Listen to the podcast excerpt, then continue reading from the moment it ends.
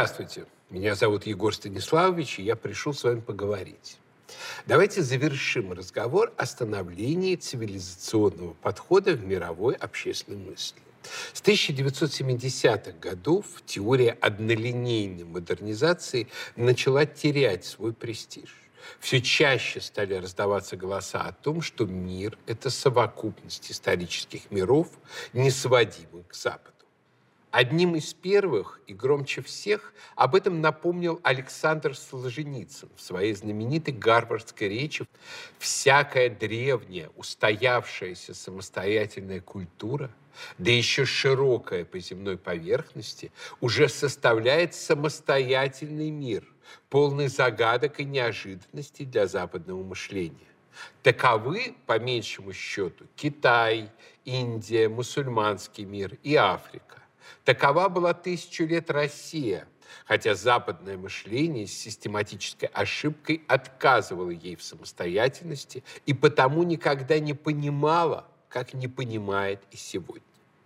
Среди тех, кто, возможно, слушал речь Солженицына в Гарварде, произведшую в те годы на Западе эффект разорвавшейся бомбы, был и преподаватель политологии Сэмюэль Хантингтон которому суждено было вывести популярность понятия цивилизации на новую высоту, сделав его частью инструментария практической политологии.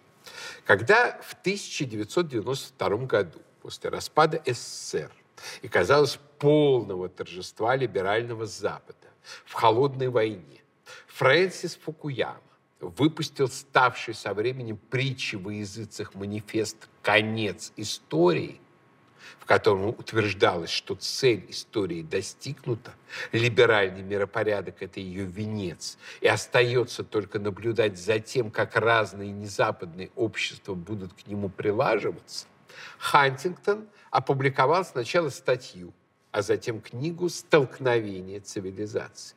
В ней он подчеркнул, что окончание холодной войны – это плохая новость для либерального Запада. Теперь основой солидарности людей станет не наднациональная идеология, как коммунизм или либерализм, а культура.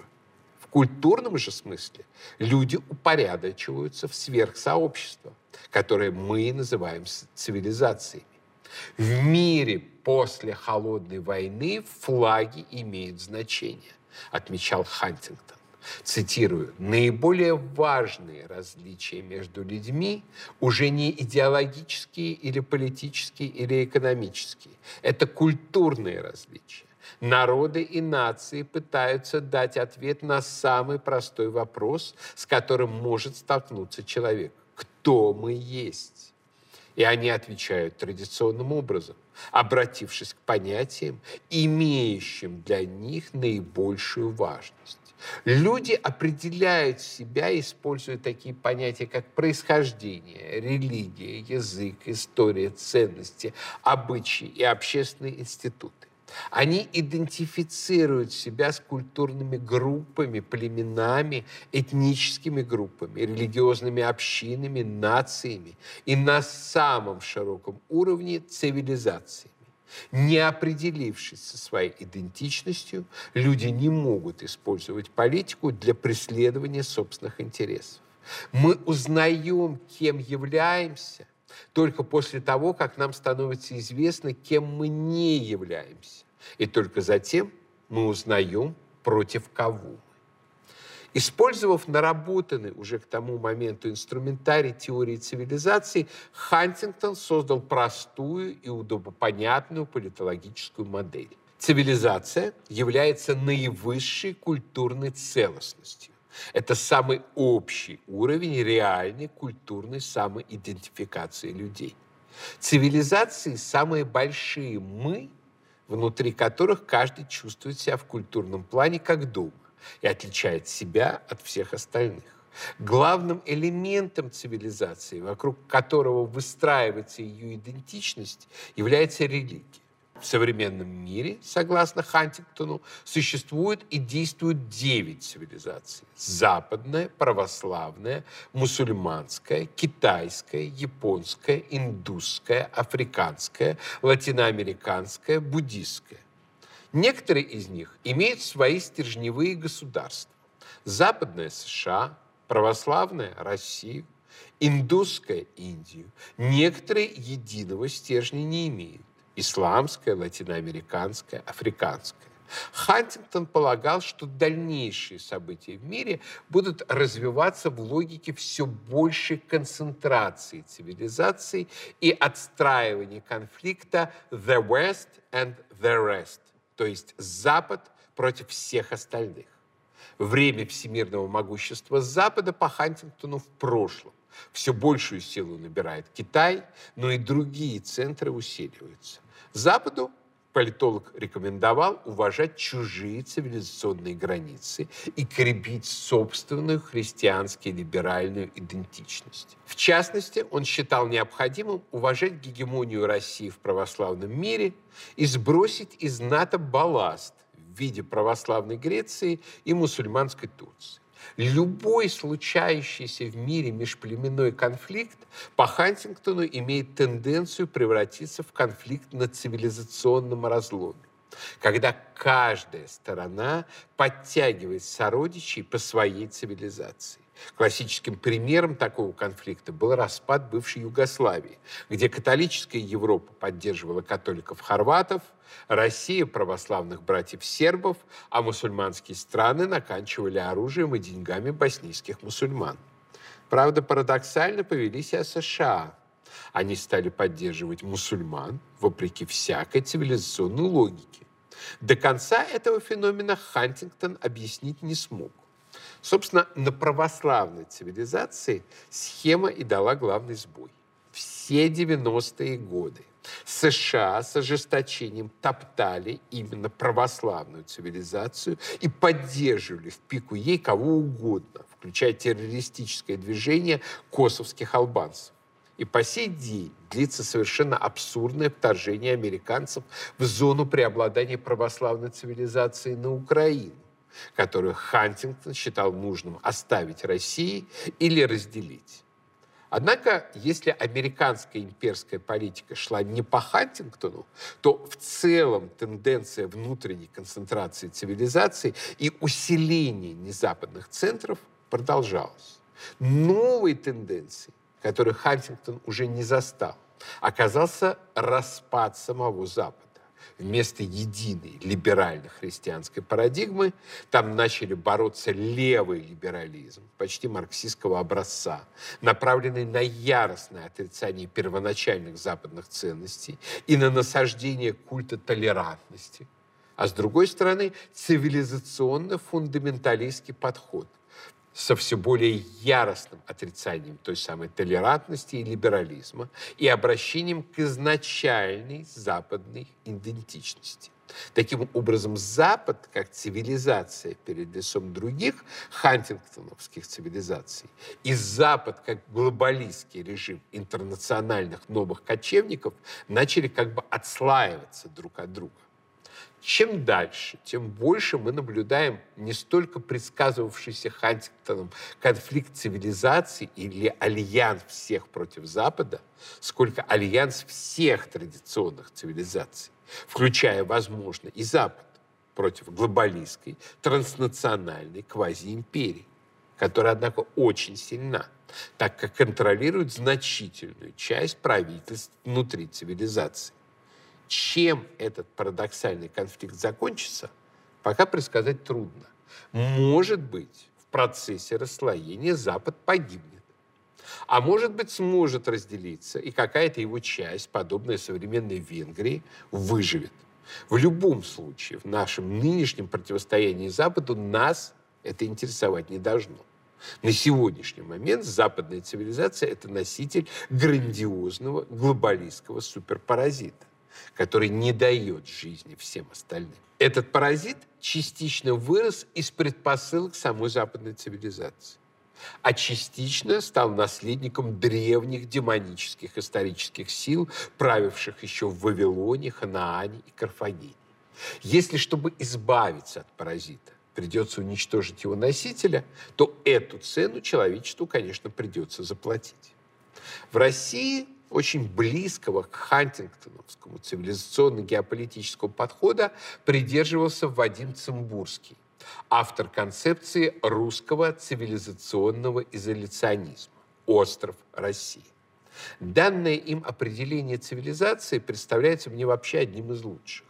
Я понимаю под цивилизацией, высокой культурой такое геокультурное сообщество, которое в силу своего исторического, в том числе религиозно-идеологического опыта, обнаруживает готовность видеть в самом себе основное человечество и пытается поддержать это видение адекватным ему геополитическим строительством. Цивилизации по Цимбурскому расположены на устойчивых геополитических платформах. Это своего рода геополитические литосферные плиты, а разделяющие их лимитрофные пространства – своего рода складчатости. Однако географические свойства этих платформ Цимбурскому довольно безразличны. Зато не безразличны свойства структурные, главное из которых непреодолимость границ между платформами. Цимбурский полагал, что одна цивилизация не способна к устойчивому геополитическому действию на чужой платформе. России ничего не светит в Китае, Китаю в Индии, Европе в России и всем вместе в мусульманском мире. Цимбурский рассаживает как бы геополитический зверинец по непроницаемым клеткам. Однако оставляет между этими клетками свободное пространство, которое является объектом питания этих зверей, одновременно разъединяет и соединяет их. Самое крупное из этих межцивилизационных пространств по Цимбурскому – Великий Лимитров, пояс территорий, охватывающих границы России в Восточной Европе, Закавказье, на Среднем Востоке и в Монголии, в Манчжурии. Россия геополитическими приливами то втягивает в себя это пространство, организуя его под себя, то наоборот отхлынувшая русская энергия оставляет это межцивилизационное пространство обнаженным и открытым для чужого геополитического действия. Почему такое происходит? Да потому что по, по Цимбурскому мнимо равнинные и сухопутные люди России на самом деле живут на геополитическом острове и воспринимают окружающее нас межумочное пространство как своеобразные геополитические проливы. Здесь Цимбурский вводит самый важный элемент своей геополитической концепции – понятие острова России. «Россия не царство, а часть света», – говорил Петр I. Россия не часть Европы, Евразии или чего-то еще, а отдельный, специальный, замкнутый на себя материк. То есть, по сути, остров, так говорит Цимбурский. Многочисленные малые и средние народы, мельтешащие у границ, это не более чем флора и фауна вод, которые омывают островную часть русской цивилизационной платформы. На этом острове, заселенном почти исключительно русскими, еще толком не освоенным, особенно в своей восточной части, Россия русская цивилизация находятся в полной безопасности. Никто нас до сюда не достанет. И самую большую геополитическую ошибку, которую только могла сделать Россия, это вновь и вновь пытаться заняться похищением Европы, которым наша империя увлекалась весь 18, 19 и добрую часть 20 века. В период между 45 и 91 годами 20-го столетия наше похищение Европы дошло до максимальных пределов. Железный занавес разорвал Европу пополам. Россия краешком задела уже не только лимитров, но и часть коренной европейской платформы. И вот по мнению Цимбурского, России следует заняться самоосвоением. Уйти даже не на восток, а на северо-восток. Так считал Цимбурский, во многом ориентируясь на письмо вождям Александра Солженицына. Работы по закреплению и освоению за нами этого пространства хватит на сотни лет. Однако этот проект требует одного допущения. Приходится предположить, что никакой серьезной внешней угрозы для России, занятой своими делами на своем Востоке, не существует. Приходилось предполагать, что западная экспансия является лишь ответом на вторжение России в европейские пространства что геополитические платформы цивилизаций в самом деле относительно неподвижны и расширяются только за счет пустот на своем геополитическом острове. Но это, безусловно, не так. Глобальной цивилизации с Запада в его англосаксонском модуле удалось нарастить свою первоначальную платформу в десятеро, заняв большую часть Северной Америки, Австралию, Новую Зеландию, оторвав от конфуцианской цивилизационной платформы боевого сателлита в виде Японии.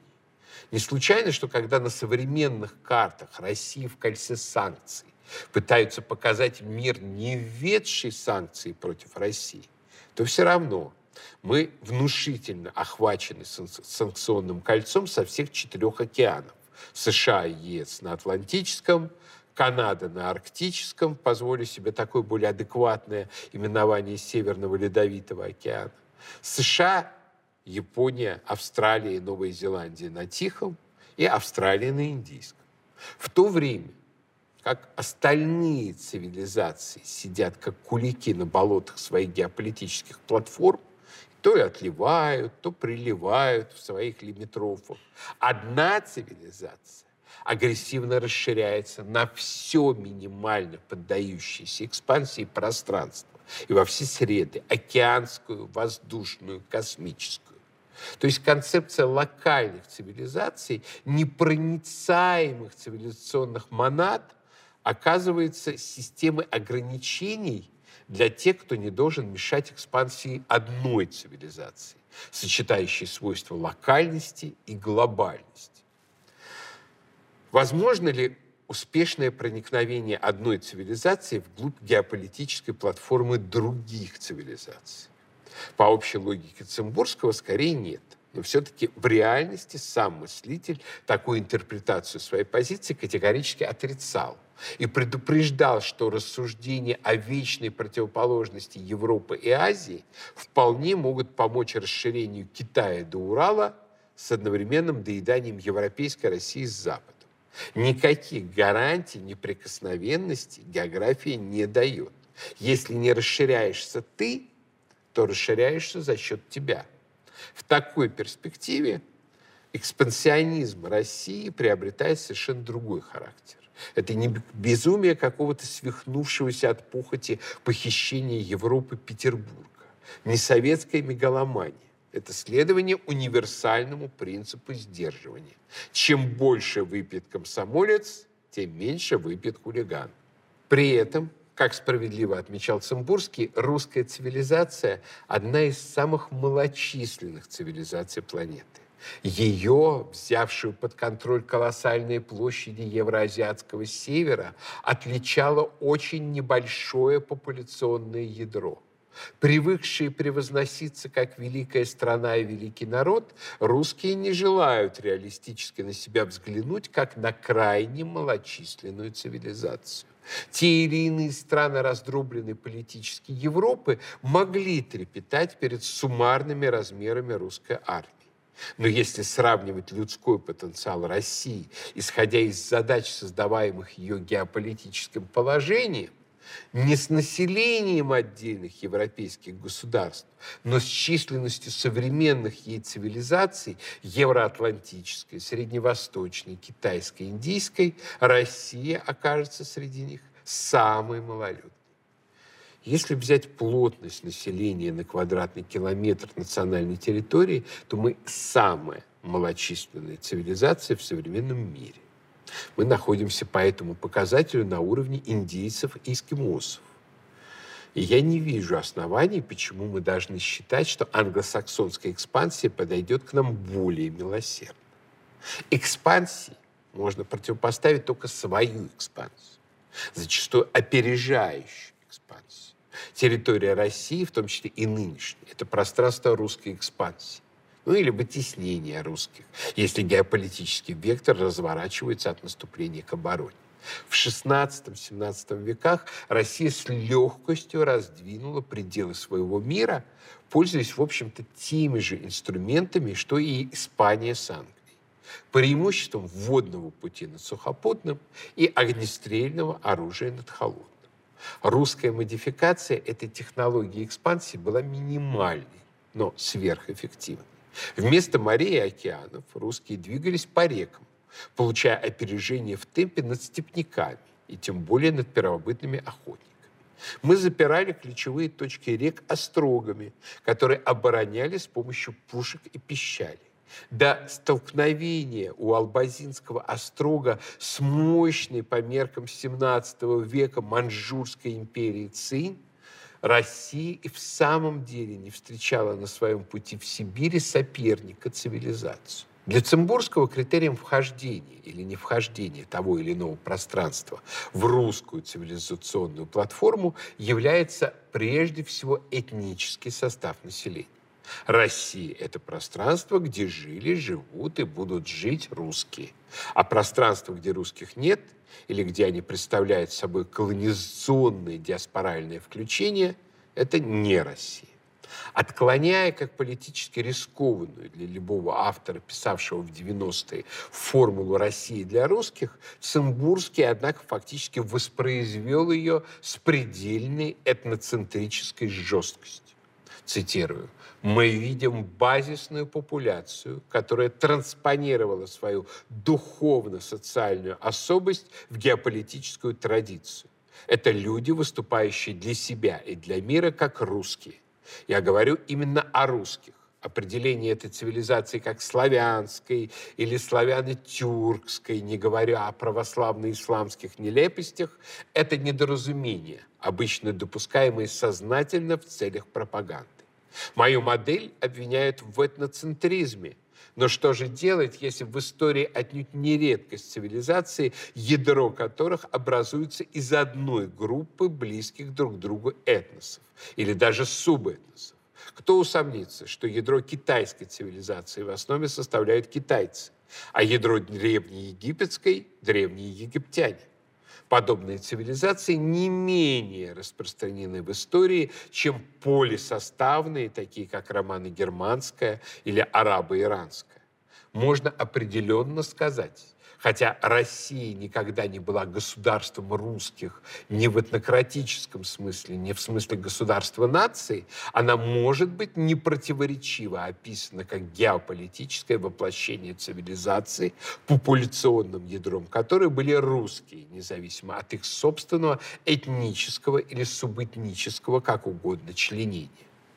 Насчет государства нации я бы, конечно, с Цимбурским сильно поспорил. Россия в 15-16 веках сформировалась именно как государство-нация, русское национальное государство, которое просто быстро вышло за этнические границы. А в начале 20 века Россия была близка к тому, чтобы снова стать национальным государством в новом масштабе, благодаря политике русификации. И лишь революционные потрясения и последующая ленинская национальная политика остановили этот процесс этот этноцентризм, стремление выкроить политическую мантию острова России по его этнической мерке неизбежно толкал Цимбурского к иридентизму. Нотки эридента звучат во многих его работах, затрагивая и Украину, и Северный Казахстан. Если он даже не настаивал на том, что все единое этническое пространство, цивилизация должно быть сплочено единым правительством в Москве – то он был уверен в том, что оно должно иметь единую политическую ориентацию на Россию. Не случайно именно Цимбурский одним из первых вернул в русский политический язык слово «новороссия» и последовательно подчеркивал, что без возвращения левобережья Днепра в геополитическое пространство русской цивилизации игра на мировой шахматной доске для России скоро закончится. В своей главной работе «Остров России» еще в 1994 году он писал «Границ, за которыми могла бы кончиться российская геополитическая идентичность, три. Это полное срастание России с одной из соседних этноцивилизационных платформ, либо исчерпывающий охват территорий проливов, включая левобережную Украину коренной Европы – либо, наконец, раздробление российской платформы и появление вместо той ее части, которая приходится на трудные пространства, нового государственного образования. Иными словами, Цимбурский видел три возможных сценария нашей гибели. Вхождение России в НАТО и ЕС, вхождение неразделенной Украины в НАТО и ЕС, либо отделение Сибири и Дальнего Востока. Контроль над левобережьем Днепра он считал важнейшей геополитической задачей России и условием ее выживания. На воззрение Цимбурского оказали, несомненно, большое влияние идеи еще одного русского мыслителя, который не может, конечно, считаться строгим последователем цивилизационного подхода, но который был к нему очень близок. Речь о Льве Николаевиче Гумилеве. Об этой фигуре, конечно, надо говорить отдельно, но по большому счету Гумилев предложил свою версию все того же органического цикла культуры и цивилизации, что и Данилевский, Леонтьев, Шпенглер и Тойнби. И даже использовал тенбианский термин «надлу». Но при этом Гумилев решил описывать этим циклом не культурную целостность, цивилизацию, а биологическую, популяционную целостность, этнос – Нельзя не отметить, что это решение по-своему было логично, поскольку описывать биологической метафорой жизненный цикл биологического объекта куда как логичнее, чем объекта культурного. Однако основная идея Гумилева состоит в том, что этнос живет до тех пор, пока находится достаточное количество людей, способных расходовать свою биологически обусловленную страсть на сверхбиологические цели. Достижение Бога, истины, власти, денег, наконец. Когда же большинство членов сообщества сосредотачивается на целях поддержания своей биологической жизни, сообщество разрушается. То есть с биологизаторским заходом Гумилев, как ни удивительно, но обозначил все ту же идею суперструктуры, о которой мы говорили на протяжении этих лекций. Поскольку его пассионарность заходит в систему сверху и тянет ее вверх. То сообщество, которое другими теориями описывается как цивилизация, Гумилев именует суперэтносом и отдает ему важную роль. Это тот круг, внутри которого этносы комплементарны, то есть могут спокойно уживаться между собой, так как их ценности и стиль жизни, а также представления о мироустройстве в целом совпадают. По большому счету, за весьма экстравагантной по терминологии изложению теории Гумилева скрывается все та же базовая версия цивилизационного подхода, что и у других классиков этой теории, среди которых Гумилев имеет право на свое вполне почетное место. Гумилеву высказывалось и высказывается очень много справедливых претензий и крайне фактографической неточности его текстов особенно ставшей культовой книги «От Руси до России», и к его евразийским построениям, зачастую попросту унижающим русских перед кочевниками Великой Степи.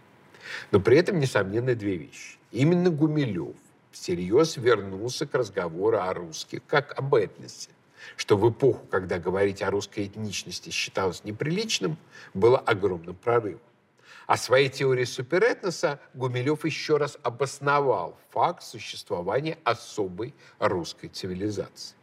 И тут важно подчеркнуть еще раз. Все крупные мыслители, специалисты по цивилизационному подходу утверждали как несомненный факт существования России как особой цивилизации. Либо на этнической русско-славянской основе, либо на основе православной византийской сакральной вертикали.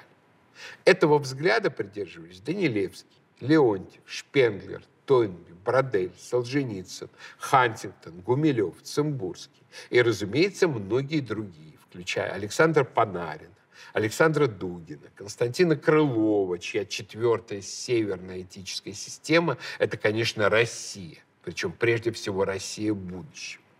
Колебания между определением этой цивилизации, прежде всего как русско-славянской, или прежде всего как православной византийской, связаны с тем, смотрели ли эти мыслители прежде всего на этнически-историческое лицо этой цивилизации или на ее религиозно-культурный символический строй. Ну и для тех, кто говорил о славянской цивилизации, и для тех, кто говорил о православной цивилизации, несомненно было, что именно Россия и русские являются ее ядром. Напротив, ни один из мыслителей цивилизационистов никогда не утверждал, что Россия – это Запад. Не вливал Россию в Европу в узком смысле. Все подобные построения делались исключительно в логике цивилизационного универсализма. То есть если мы принимаем цивилизационный подход, как он выработался в русской и мировой общественной мысли, то мы признаем факт существования своеобразной и суверенной русской цивилизации. А если мы этот факт отвергаем, то придется отвергать и подход как целый. В современном восстании цивилизации против гегемонии глобалистского Запада Россия отстаивает и свой собственный цивилизационный суверенитет, и общее право цивилизации на многолинейное развитие, на избавление от кошмара конца истории. Думаю, Бог на нашей стороне, а как все сложится, увидим. Пока я прощаюсь, но наш разговор не кончен.